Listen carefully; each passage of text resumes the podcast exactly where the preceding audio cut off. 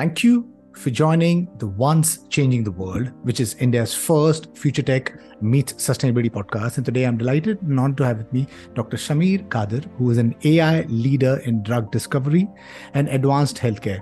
His expertise lies in bioinformatics, big data, biomedical data science, with strong domain experience across the verticals in pharma, biotech, medtech, digital health, precision medicine, genomics, and drug development. Doctor Kadir has been earlier part of companies such as AstraZeneca, Philips, and Mayo Clinic. His accolades include one of the one hundred leading pioneers of A I drug development by Forbes, Deep Knowledge Ventures, and one of the sixteen data scientists making vital breakthroughs in healthcare by Pocket Blog. And he is currently the executive director, global head of data science at Sanofi. So, uh, Sameer, really, really appreciate you taking time and being part of our humble podcast. Why don't we start with COVID, you know, because uh, twenty nineteen, COVID happened, and we all thought that uh, it'll just take maybe a couple of weeks or maybe max to max a month, but it's still there. It, it, it's still mutating. You know, it was the Omicron. Now we have the Omicron B F dot seven variant. It, it's spreading in China. It's spreading in India. Uh, talk to us about COVID virus. How dangerous is the B F dot seven variant? And how can we be safe? Or what's the timelines you think a virus like COVID will take to be completely over? Thank you so much, Eddie, for having me. It's, it's a pleasure to be here. Humanity has always been in, in war with uh, infectious disease. You know, whether you, you you take the plague or the cholera or, you know, any other uh, viral diseases or even diseases like malaria or tuberculosis. Or so, so we have been in constant war with these type of infectious di- disease over the over the years. And what happened with COVID is that COVID had a few challenging scenarios, right? Like the, the mode of its transmission. Right? Now that we know the disease a little bit better, we, we know the various ways it could transmit it. And then it also had implications, especially with the earlier, more virulent variants, that the mortality rate. And, it, and then these two came together. You have high infectivity rate, and then it also affect uh, uh, uh, a part of that patients who are infected were, you know, at the risk of uh, mortality, especially those who are already sick with some other type of, you know, conditions, whether it's um, diabetes or or cardiovascular disease or or c- cancer or some of the other conditions. So it was was really a, a challenging situation for us. But then, you know, just like you you mentioned, you know, it's, it's constantly in that space and time of mutating, because the virus is on its own an intelligent entity, so that molecular intelligence is always trying various ways to make sure that uh, you know they they survive, right? Like, so then what happened with us as humans, we we started developing, for example, simple measures like, you know, um, mask to begin with, and then we started developing uh, vaccines against it. We started developing therapies against it. So we now have an arsenal of approaches to target COVID, right? Like, we understand the disease, we understand some of the mechanism of the disease. So we have a, you know, very successful uh, set of vaccines, not just one vaccine. We have a set of vaccines available. Again, therapies are available for those who are, uh, for example, immunocompromised. We have a certain set of therapies called biologics. For those who are not immune compromised, you have other types of antivirals available. So in a way, with respect to the, the way things are coming along, especially with the new variant and the news that we are we are hearing right now, I think follow the instructions from your local government, wherever you are, you know, follow that guidance, you know, make sure you follow, if there is mask mandate in place, you know, uh, you know, make sure uh, you follow that as well. So it's in a way, you know, we have to apply that, that um, it's common sense plus, uh, you know, sort of, diligence as as, a, as an individual, because, you know, when when especially with the B seven variant, that what we are hearing is that it's even even more uh, higher infectivity rate. But I'm still yet to see any concrete data on that. These are all all the data that I've seen is coming from, again, news outlets. Not have not really seen a lot of um, interesting uh, research articles just yet, because it's, again, it's new. So the variant is new. People have started to studying this as well. Do you foresee a future where there is no COVID? So my, my answer for that is it's very difficult to predict that. And there are, there are certain reasons for that. I'll tell you, you know, we, we try to eradicate certain diseases, for example, polio, right? Like, you know, if we, if we take, for example, in, in, in India or or we take uh, T B, we say there is zero polio, right? But still we'll hear that here and there a few cases will will pop in here and there. So the problem is we we cannot completely contain a living entity. There are certain challenges associated with that. But what we can do is that we can provide an environment where it doesn't get to multiply. If everybody's wearing wearing masks, if everyone have vaccinated, there is not enough opportunity for the virus to uh, what you call uh, to potentially uh, propagate within a given community. So that's that's one of the way we could. Do. So we definitely see uh, it it going down, but would it disappear? Um, I don't think so. so, yeah. so we, we have to, you know, deal with this COVID virus yeah. and, and figure out strategies or, you know, the protocols and follow the protocols in place so mm-hmm. that we can be secure and, and safe and mm-hmm. be in the hope that someday it might disappear. Now, science is really advanced, you know. You mentioned about Uh, you know, cholera, uh, malaria, and so many other infectious disease. Now, it, it, it's taking time, but, you know, I mean, it, it's not as dangerous as it was earlier. And and there, there's this dynamics which is played out, mm-hmm. which which I think is really, really cool.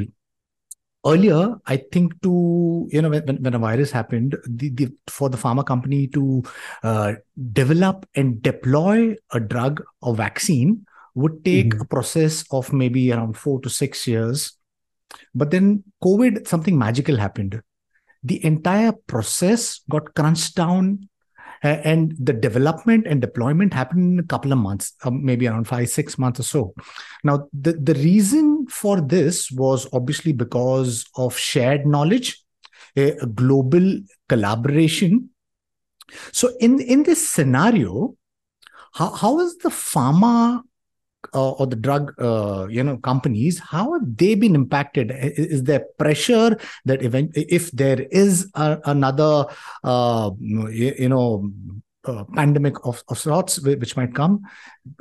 Do you think that the, the pharma companies would take around the same times or lesser to develop a, a, a drug, a drug and deploy? So, so what's the impact of, of uh, this? Yeah, so you, you you've said that, you know, in a right right sense that, you know, pharma is a very challenging uh, in a way uh, business area with, you know, very s- slow and low R O I. What I meant by that is it takes, like you said, you know, f- f- four to six years is really really uh, on a hopeful side, but typically take four to ten or twelve years. And if you if you compute all the facets of drug development, that includes preclinical, clinical, as well as post-clinical, the entire quantum of investment will come around two billion dollars for a successful drug molecule.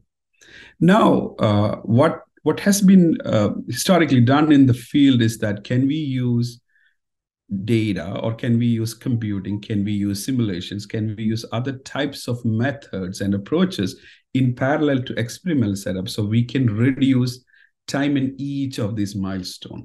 Can we find, uh, do preclinical research faster? Can we do clinical research faster? Can we get the drug to the market faster? Can we find what happens in a post-market scenario faster? So we have been, uh, you know, historically been applying computers in, in biomedicine to solve some of these problems. We developed a machine learning solution. We, we, we developed a protein model, and then we used that for understanding that particular disease mechanism called neurodegeneration. That was twenty years ago. If you think about it, like, you know, uh, eight, twenty, eighteen to twenty years ago.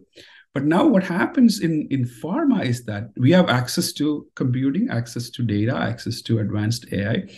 Each of these steps that we talked about, like preclinical, clinical, and post-clinical, now we can accelerate that. So what happened in the COVID era is that we, almost all companies put at least some of their focus or all of their focus on this one disease.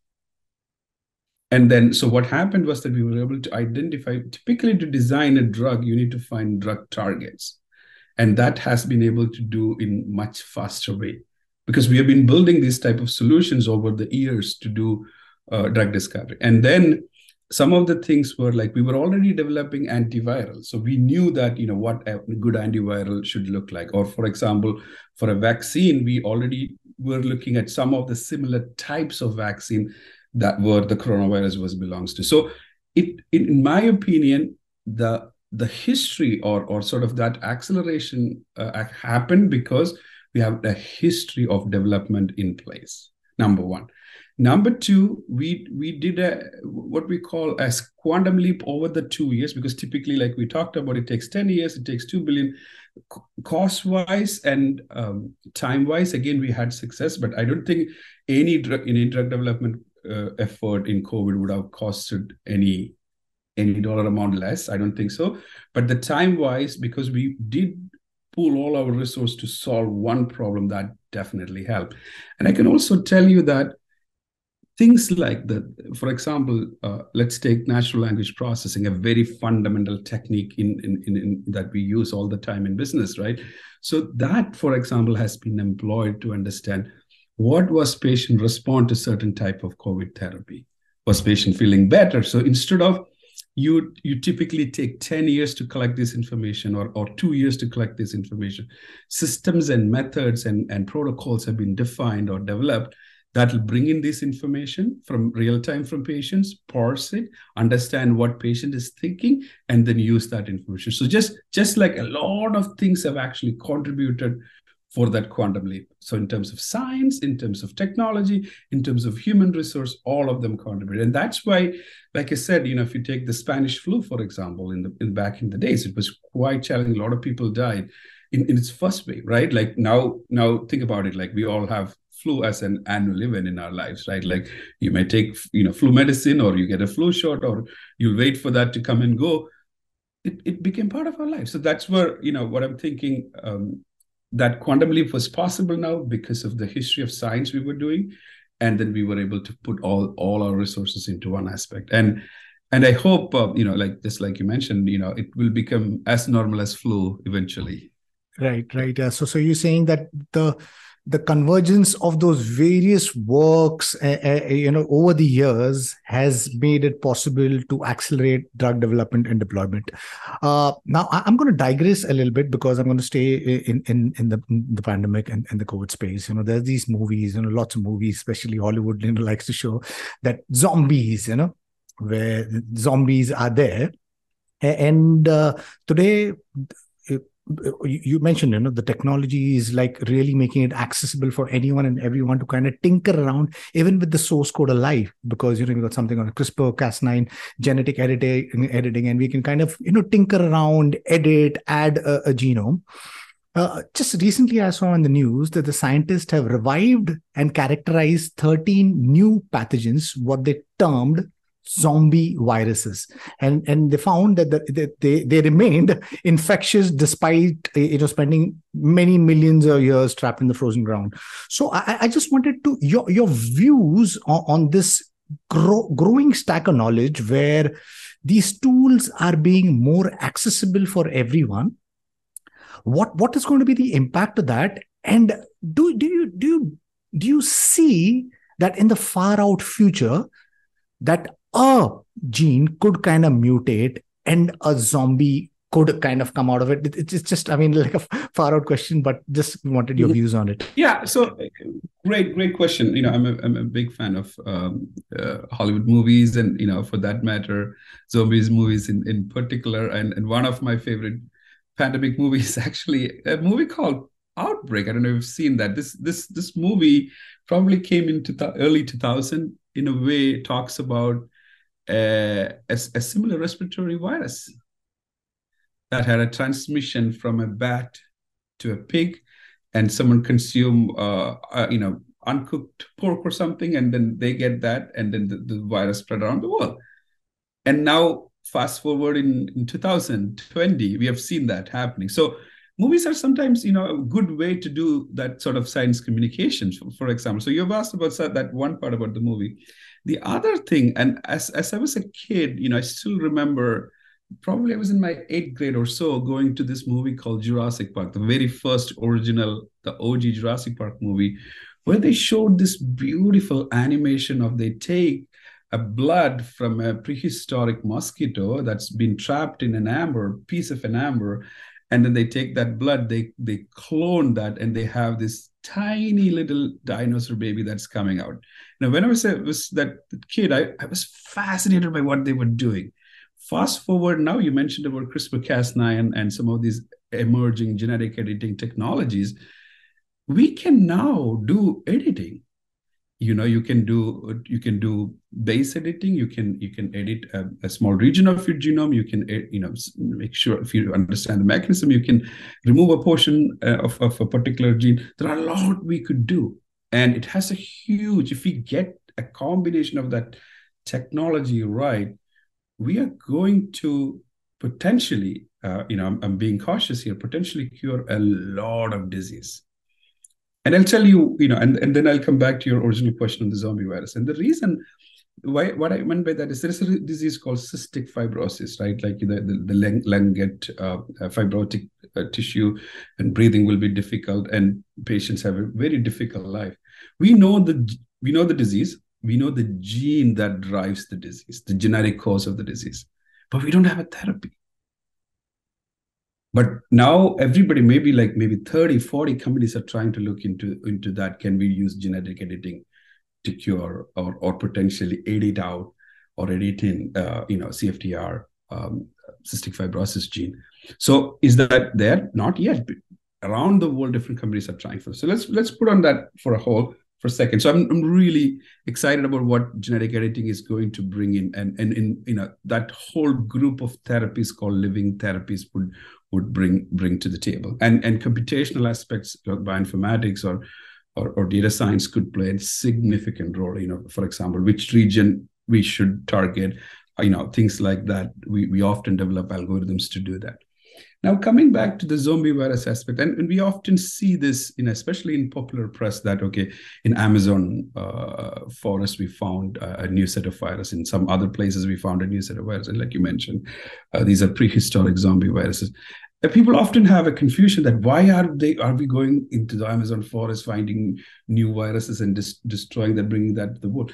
That's required because then if there is a new class of virus that exists out there, We should we should better be studying about them.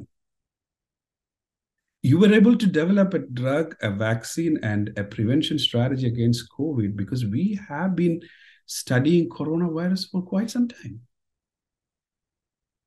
right? So it's it's extremely important for humanity that that we we study these viruses. And now coming back to the most important and the the challenging part of your question: is there a chance for uh, you know one of these Uh, quote unquote zombie viruses to to come back to us? There could be possibility, and that people have done some modeling work on that. You know, what is the scenario of something to come in? And and and in a way, COVID was a situation where you know it has high infectivity rate and uh, you know you know uh, uh, significant mortality rate also. So we have seen that. You know, would it get worse than that? We don't know at this point of time what would that next virus would be, but outbreaks are happening, yes, we even as we talk, then around the world. But, you know, there, there could be endemic disease outbreaks could happen, right? Like could, will be happening, is happening right as we speak right now. And it's extremely important that we do trace, track, and audit the viral world or or rather the bacterial world around us because it's extremely important. Otherwise, we won't we won't have a clue about what's going to happen.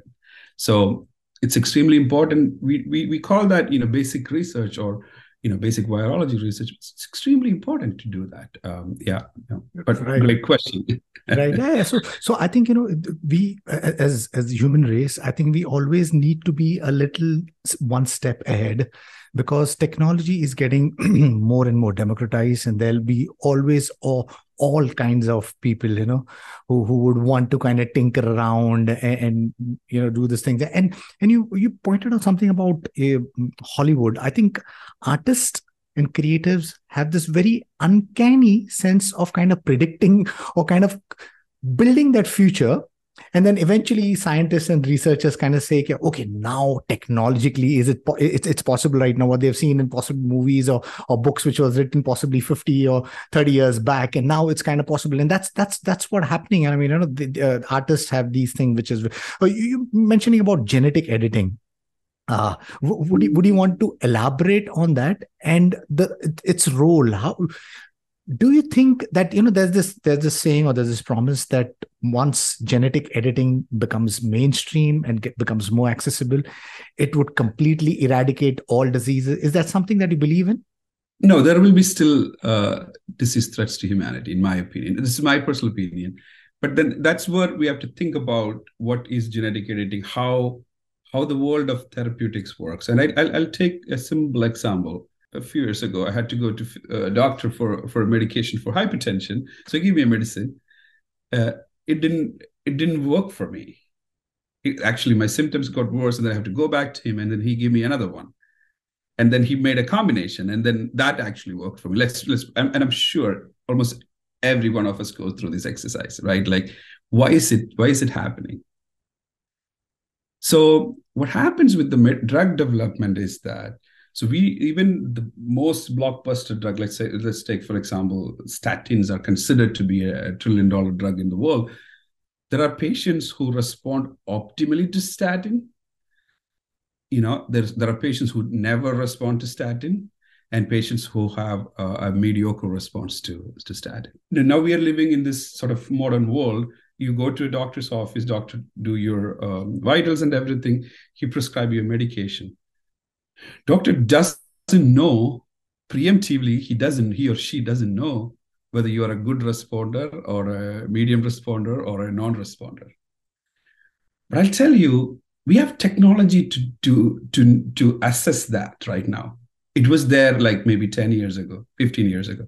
So there is a challenge in our field, especially in biomedicine. Even if you have a, a technology that's being developed from bench to bedside to come to patients, unfortunately, it takes almost twenty years, quote unquote, twenty years. There is a delay. And what is that delay? Just like, um, you know, uh, we have to make sure that we run clinical trial. We we we have a protocol. We run clinical trial. We bring this to the patients, and then making sure that the you know, let's say let's say we have we have a test to understand uh, drug metabolism by patients. You know, it has to be available everywhere. Affordability matters. Accessibility matters. Accuracy of the test matters. So what happened with, with, with genomics and genetic editing, all of this is was we were look, studying human disease, one disease at a time and looking for gene responsible for that. For example, the cystic fibrosis is a good example. We knew that one gene is very important. So then we thought, okay, what if there is similarly in diabetes, what is happening? So we recruited one hundred thousand diabetes patients and one hundred thousand non-diabetes patients and took their D N A, looked, sequenced their genome, or, or rather done genotyping back in the days. We basically look for what is their genetic difference between uh, diabetes and non-diabetes. But then instead of finding one or two genes, we have seen a f- several genes. And then when I move from European Americans to African Americans, I see different part of the genome is uh, associated with it. When I came to uh, Asia, within Asia, I'm seeing different clusters. So what happens is that, so we we we realize that genetics of human disease, simple disease, com- or even complex disease is much more complex. It was not a single gene driven. It was all, most of the disease that we see, diabetes or hypertension or any of these, they are what we call as uh, omnigenic effect. A lot of genes contributing small, small aspect. And then your lifestyle, your diet, where you live, all of this actually matters now. So now what happens? So that's one of the aspects. So now coming back to your question about uh, genetic editing and gen- genomic engineering aspects. Over the last ten years, when I when I moved to the U S for my postdoctoral training, I was at uh, at the Mayo Clinic. We, we've been looking into cardiovascular disease. What are the genetic basis of cardiovascular disease? I was working with Doctor Iftikhar Kulo and team. And we've done a lot of lot of studies around this, this aspect. So we thought, how can we use this aspect, this this inf- this information to improve patient lives? So we designed a trial, a clinical trial, where we, you know, where we took a group of patients, around two hundred to fifty patients, and divided them into two, right? So it was a randomized control trial. And one arm received a a traditional risk score. What I meant by that is they look at your blood value, they look at your age, they look at your family history and say, okay, there is a two-year risk for a heart disease or a five-year risk for a heart disease. And the other one, we did this genetic sequencing, and then they told them, we gave them the normal risk score also. And by looking at their genome, we found that some of them are, even though they don't have any, uh, what you call other risk, you know, visible risk, their genetic was saying that they are likely to be likely to have an event in two, five, or ten years. And then we send them, uh, you know, we did some basic lab work. We we exposed them to this information, and then we we had them sit with the genetic counselor, and then genetic counselor will explain what a genetic risk means, what can you do about it. And some of them said, okay, since I have higher risk for, you know, a cardiovascular disease, I want to start some, some therapy now. And then we told them, all of them, to come back after six months. And then we measured their, let's say, lipid level and cholesterol. And they we asked them whether they, they did more exercise. You know, what happened? The patient who were exposed to genetic information had lower levels of cholesterol. You know what they did? They didn't, they didn't exercise better. They actually started medication early. So that's just exposing the genetic information to a patient in real world, what will happen. Now, coming back to your question about, you know, different aspects of genetic editing. The problem right now is we know where to edit. We're still figuring out how best to edit, number one. Number two, the therapy that we have, that we are developing, what about its durability? Whether is it good for two years, five years, ten years, or for the lifetime? The genetic medicine field think it's going to be lifelong. You do it once and you'll be done. You don't have to take, you know, blood pressure or, you know, for example, cholesterol medication lifelong. You just do a gene editing once and done. You'll be going home and you're done for life, which is a better proposition for patients, you know, maybe, depending on whom you ask. Like, some patients want that, some patients don't want that. Now comes back, so the, the, the, the, the ultimate question that you asked me was that, would genetic engineering, you know, literally, you know, close the case for drug development? I don't think so, because we call drug modality, or rather different type of therapeutic modality. The pill that we we we eat on, you know, depending on the disease, is actually primarily they are small molecules. They are chemical entities. So we sometimes get, a, you know, for example, the the vaccines, like depending on which vaccine you got, if it's an mRNA, it's a it's a nucleic acid or a or a, sort of a biologics. Uh, we call it biologics. Sometimes you take an antibody as a as a drug. So that's again a biologics, for example. Sometimes you can take um, what you call as a gene editing as a, as a, as a therapy. So none of these therapies could could give you one hundred percent outcome in one hundred percent of the patients, because we're all different. We have what we call as inter-individual variation. Like I said, when we did the genetic analysis, we found that it's not the same genetics driving diabetes around the world. There are shared genes, but there are different genes depending on your lifestyle, where you're coming from, what's your ancestry, depending on it. So my answer would be that it will help us to solve the case for certain diseases, but not for all. That's that would be that would be my take. Right, right. And and you mentioned that, you know, we are such complex beings, and, and there is so many things which is affecting us: the environment, what we eat, uh, our lifestyle, and so on and so forth. So. Uh, There is also this field called precision medicine. Do, do, do you think that once we have this precision medicine where we are tackling a person, you know, would, would that be the way forward for the future of healthcare? Fantastic question. And that brings to sort of, you're, you're bringing my sort of my career together. In, uh, that's exactly uh, the problem we're solving at, at Sanofi.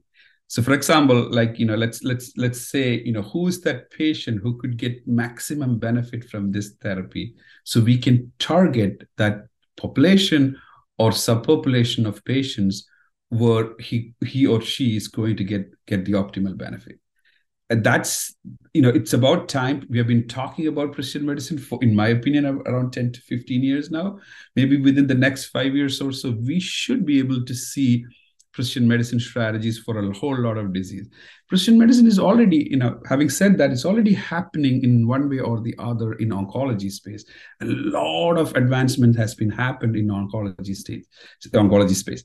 But for, for non-oncology disease, it's actually still have a lot of catch up to do. So precision medicine within the concept, the brief description is that getting the right drug or therapy to that patient via right route at the right time to that right patient. So it's very simple, very straightforward concept. But can we do, is, is can I get precision medicine? Because I'm someone who has done my genome sequencing, I've done my um, genotyping. There is no way I can take this to a physician because physician is not yet ready. Maybe there are a few of them out there that's ready, but we don't have clinical protocol. We don't have a way, way to cover in, in my insurance. So there is a lot of layers of complexity there that we need to we need to solve. But I hope, really hope that with the right balance of, of invention, technology, discovery, policy, and regulation, we will be getting closer uh, to sort of that precision medicine space. And And that's the hope. That's what we are working towards. And, um, you know, I'm really excited about, you know, what's what's coming up, especially for uh, diseases like autoimmune disease or or neurodegenerative disease or even um, cardiovascular as well. So so the healthcare industry has been very passive, but today it, it's becoming more reactive with D N A sequencing possibly becoming really, really cheap over the years. And mm-hmm. and, and, the, and you mentioned about, you know, how these uh, accelerating technologies, you know, like through A I, machine learning, uh, the entire healthcare is going to be uh, upended. So someone who's been invested in the space, could you share some examples of how you know, A I, machine learning is being leveraged for healthcare? I can tell you a specific example of a project that we've been, uh, we worked in the past with Doctor Partho Sengupta, who's an echocardiographer. He's, he's one of the leading um, echocardiographer in the world. So he came to us a couple of years ago when I was at Mount Sinai with Joel Dudley and his team uh, and working as a, as a scientist there at, Ma- at Mount Sinai Health System, which is one of the largest health systems in the New York City area. The the challenge he was, Shamir, I have a problem. You know, I'm I'm a, I'm an expert in in diagnosing a particular type of heart disease. But then the way that I do is I do this, I look at this part of the image of the heart, and then I do this part, and then I change the gradient here, and then I revert this one. So he he opened this twelve window situation, and he said, this is how I, I define this patient.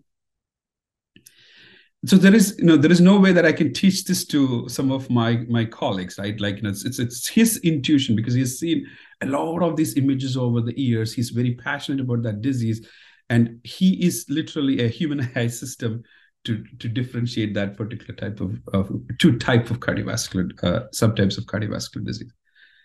And then, um, you know, computer vision and all was like still, you know, sort of catching up. I'm talking about, you know, early um, twenty fourteen, uh, like that. So, you know, we didn't we don't have a lot of advancements. There's still C N N and other, you know, convolutional neural networks and all still coming up and being applied actually. So we're not yet in the digital uh, pathology or digital imaging just yet. So, so one of the things we we thought was we we we developed a system, an A I system, that mimic his diagnosis using a combination of you know uh, different types of algorithms and methods, and then uh, it, it it it was not like one hundred percent accurate. Was it around eighty, eighty-five percent accurate? But then what happened was that we we and then we designed a protocol uh, that you know we can have a system that can mimic his thinking uh, to do that. And then we, we presented it back to him. And then, then the problem is, you know, we cannot simply use an algorithm that's been trained on one page, one, one physician and apply it to patients. That's not possible, right? So, so what we we thought was, what if we could we could do this on a larger database, right? Like, you know, and, and with different physicians who have contributed to this disease because everyone, uh, you know, do this diagnosis a little bit differently. So now what happened is that that entire diagnostic procedure will take at least half an hour for a trained cardiologist. We can now have an A I system do that in a, in a, in a matter of minutes. Is that system perfect? No. You would it be predict it correct always? No. But then what happens is that it, it can tell you how confident that prediction is. Then if the confidence of algorithm is lower, uh, a physician can step in and do the diagnostic. So we designed a human in the loop system. So the net saving is that a, a physician can do his job faster, a patient can get his diagnosis faster, treatment can be started faster. So that's a simple example that I can tell you in the diagnostic space. And then fast forward to almost every aspect of healthcare, whether it's patient monitoring, right? For example, you know, you want to monitor uh, patients in, in, in hospital. And I can tell you an interesting example that we did, again, within the healthcare setting. So there is a concept of sitters in hospital, patient sitters. What I meant by that is uh, patients who are, you know, who are either having a sur- after, after surgery or things like that, or even patients who are older, uh, you need to have somebody next to them after their surgery or their procedure, because they might be already under anesthesia and all of that. And the sitter is required to sit there to make sure that the patient don't fall. So falls are an actually a major challenge for hospitals, especially in the Western place, because we don't have anyone else in the room or within the hospital room. So can A I support this one? You know, can A I augment this? Instead of having a sitter always, can we have a combination of computer vision and other aspects around that? So, so that's, again, one of, this was a sort of a patient need as well as an operational aspects as well. And uh, the other thing I can tell you is that, similar to these two examples, hospital readmission. Readmission in the United States, what happens with the readmission is that, let's say if someone came in for a treatment, let's say um, for heart failure, for example. So they stay in the hospital for five days or five to ten days. After they go back, they're not supposed to come back for anything related to heart failure for the next thirty days. If they come back, then their cost of the care belongs to the hospital. Patient doesn't have to pay. And then that also, since the care was not up to the mark, that's the reason they are coming back. So the rating of the hospital will go down as well. So can you predict who is more likely to come back so that we can either give them extra care or see what we can do? How do we, how do we triage patients that way? So similar to this, we've applied A I to a variety of use cases, all the way from uh, clinical to operational to administrative aspect. Across the spectrum of healthcare delivery, we have applied different types of A I. And that, you know, now what I'm doing right now within the pharma is we, we are bringing all of this together in pharma, because in pharma, what happens is that we need better clinical trials, we need better, better um, uh, discovery. So we are using all this information to improve our clinical trials, improve our, our target discovery. The collective knowledge that, or the kind of work we have been building over the years, are now being applied to, to pharma as well. So hopefully we'll we'll have better, more optimized clinical trials. We'll have uh, you know better therapies developed uh, faster as well. Yeah. So it's a circle. A I is being used for drug discovery. W- would you like to elaborate on that and maybe talk about some of your works that you've been doing, you know, at Sanofi? So A I is being you know used, like just like we mentioned, about three main areas, right? Like you know in in, in preclinical discovery research, in clinical research, and then in in post-clinical scenario. And in, in, in preclinical area, one of the, you know, let's say we have a disease, right? Like, for example, uh, you know, you're interested in, uh, just for our, our, our discussion purpose, let's say type two diabetes. And we have certain diabetes drugs. But we, you know, like like we talked about, we still need uh, a better, better therapies, right? Like, for example, you know, there are a subset of patients who don't respond to existing therapy. Patients need a new, new class of medicine. Uh, so how do we find it? So So A I plays a critical role in mining data around a disease. So we we build, for example, knowledge graphs uh, around disease-specific uh, sort of hypergraphs around a particular disease, and then see what are all the areas that's that's we have we have already developed drugs, and what are the areas we could potentially explore within within a, within a particular disease, for example, for diabetes. And then, but when you go to some other disease areas, for example, Uh, you know, neurodegenerative diseases like Alzheimer's disease, where we don't really have good therapies, which is a different problem, right? Like one is you have a few few drugs already. The other, we don't have a lot of drugs actually. So how do you how do you develop a, a drug for a disease like Alzheimer's? So you want to make sure you design a drug that, you know, that if you're taking, it crosses the blood-brain barrier, goes to the brain, it does what it's supposed to do, and so that patient will feel better uh, by taking that particular medication. So, so what happens in, in, in the discovery area is this, this, this entire research is done in different stages. So let's say if I identify a, a particular uh, pathway associated with Alzheimer's disease. So now I wanted to know where in this pathway should I target? What is my target gene or protein? And then can I block it? If I block, I get a better outcome, like patients uh, have a better uh, motor neuron activity, for example, or they they have uh, uh, better memory skills when they when we do an outcome measurements. So you do you you do a computational model. You look at you look for pathways. You find pathways. You find targets. You design a molecule, and then you do test in cell lines first in a petri dish. If it's successful, you go to a mouse model. If it's successful, you go to uh, non-human uh, primates, like uh, you know uh, monkeys and, and whatnot. And then from there, once everything is, looks good, then you take this to a small number of patients. You run what we call as a phase one, uh, you know, assessment, phase one trial, and then you do a phase two and a little bit higher number of patients. You look for safety and efficacy. If that's also successful, you launch a a phase three trial in a significant population, a few hundreds or thousands of patients. And if that's also, after that also, you have an outcome with that. And if it hits the outcome, if it's clinically beneficial, that drugs will be approved by whether it's F D A or any other regional uh, agency will approve that drug.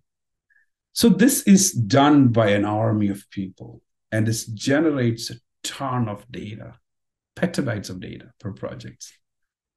If you start from uh, a single disease, for example, Alzheimer's disease, that trajectory will generate a ton of data. There is no way a person can comprehend all that information. No single team can comprehend all that information. So that's where technology like, you know, graph machine learning, for example, is actually helpful. So we use a variety of A I. In my opinion, we apply a variety of A I approaches within each of these analysis stages. And, you know, I call this A I nudges because instead of having a killer app that solves this entire problem, we have small modules of A I applied to this. And I can tell you, can you, if you have, if you have a pathway and you have a, a drug target, targeting that drug, what would be my side effect in my phase three or phase two? If I can predict that, I don't have to do all this investment because the side effect is going to be Uh, a severe or adverse event, that drug is not going to get approved, right? So, so the idea is to apply A I to each of this step, whether it's to understand the disease, whether it's to find a drug target, whether it's to develop a chemical entity, whether it's to predict the clinical outcome. Can I use A I for that? And my short answer is yes, yes, and a resounding yes. And each of this step individually. And there is no magical system that can do uh, across this because people are trying to do, do that, trying to develop that. But again, it has its own challenge because the readouts in each steps are different. The first, the, the phase one trial is only about, you know, your safety. And the second, phase two is about, you know, safety and efficacy aspect. Phase three is where you look for all of the other aspects.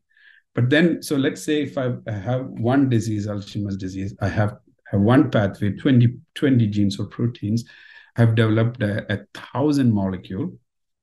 Only one of them has to be successful. But what if I use my A I and my A I helped me to find out of this thousand, these ten are the most important candidates.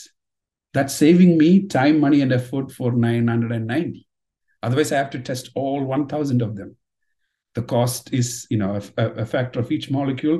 You're, you're talking about millions of dollars. So that's where A I is helping. It's it's nudging in every step of uh, drug discovery and development. Would you have any advice to students or organizations here in India who you know who are looking at leveraging A I or machine learning for healthcare? So sh- sure, you know, like you said, you know, uh, air can have a huge impact, because we, we often say that uh, we don't have the infrastructure, we don't have the computing power. I would say that's not true. Like I said, I picked up, you know, I was trained in India, uh, you know, for, for my master's and my PhD, and I came here. And I can tell you that the places, like I said, you know, I didn't have access to, uh, to machine learning when I was a master's student, but I had to go to Pune. So, so India has access. You just have to be curious and and uh, reach out. I'm sure everyone will help, you know, especially to students. I had a lot of, you know, uh, mentors. That's not directly my mentor. I had amazing mentors, blessed with amazing mentors. But at the same time, a lot of people I reached out either by LinkedIn or by sending email have helped me a lot. So I would say one aspect is that students should reach out, should be open, should be curious. Uh, and then, in my opinion, good to get a balance of two things. If you're if you're interested in uh, some of these applied uh, areas of A I or M L, good to have a domain knowledge. It could be finance, it could be uh, pharma, it could be medicine, it could be, you know, uh, uh, anything that you want to do. But along with that, strong A I skills. So if you're just only a, a pure vanilla person, A I person, the problem is you are a technical person. But if you bring in a domain expertise, your value will be, you know, ten x or one hundred x for that matter. So have passionate about whatever subject you're interested in. Doesn't matter whether it's physics, chemistry, or or or, or biology. Doesn't matter. Or even arts. Now that nowadays there is generative A I is applying to arts, and we have seen. But we need an artist to basically look through all the that you've generated, right? Like it's it's not easy. So you that that core skill of being a human is extremely important. And then, no A I, in my opinion, A I is not going to replace a, a drug discovery scientist or, or going to replace a physician. In my opinion, A I will replace a scientist or a physician who doesn't use A I at his work. So that's the difference, right? Like, so you still need doctors, you still need scientists, you still need artists, but A I is just another tool for you. Uh, you know, so just, just have that exposure as early as possible. Uh, collaborate, uh, you know, join community projects, and um, you know, I know, you know, in my opinion, uh, with with all that available, like you know, whether it's podcast or, or or YouTube channels, or you know, there are different avenues for learning. Believe in active and passive learning. You know, in school and college, you only learn certain things, but your passive learning matters, right? Like if you if you watch five A I videos, YouTube will give you a hundred per day, because that's how the algorithms are designed that way, right? Like so. So it's extremely important that you do have a balance on, on both aspects. So that's one thing about, I, I would, you know, I would love to be a student these these days, because we did not have YouTube or, you know, whatnot back in the days. So there's a lot more avenues to learn these days. So it's really utilize all of that opportunity. And then, you know, build, build a website, build a, build a robotic car, uh, you know, build a sculpture. It's extremely important to, to be into that culture of building. Because that's, you know, I had, a, you know, in, in, you know, what differentiated me in, in my school and in, in college days, like I was, I always believed in that aspect. And and I was always doing something, you know, one one thing after the other. We've done a lot of projects during masters that helped me to get into a PhD program. That, you know, I did a lot of uh, A I applications as a PhD student that helped me to find a postdoc program. So it always helps, you know, as, because, you know, doing the academic work is one aspect, but being active and, and building things matters. So build is that matters too. And, and I hope universities and organizations would encourage that culture too. Thank you. Thank you, Sameer. Really, really appreciate you taking time and being part of the podcast and sharing your learnings. It was a complete learning experience for me. If you had to paint a picture of what the healthcare industry would look like in the next ten years, what would be your answer, and what's your, your roadmap, your, your moonshot? It will become, you know, my my simple, I keep it very simple. It'll be more precise, hopefully, hopefully. And, and uh, you know, we can potentially, you know, give the right drug to right patients at the right time. So we can we can save that, you know, the, the experience we talked about throughout the session. Um, you know, uh, I, I hope things will get more precise over the ten years. And um, I hope uh, we'll be better prepared for handling pandemics as well. So those are my two, two, two predictions. So exciting time. So really appreciate you taking time being part of pod- podcast. And to my listeners, if you like what you see in here, then please press the subscribe button. And until next time, see you guys. Bye-bye. Thank you. Thank you. Really appreciate this.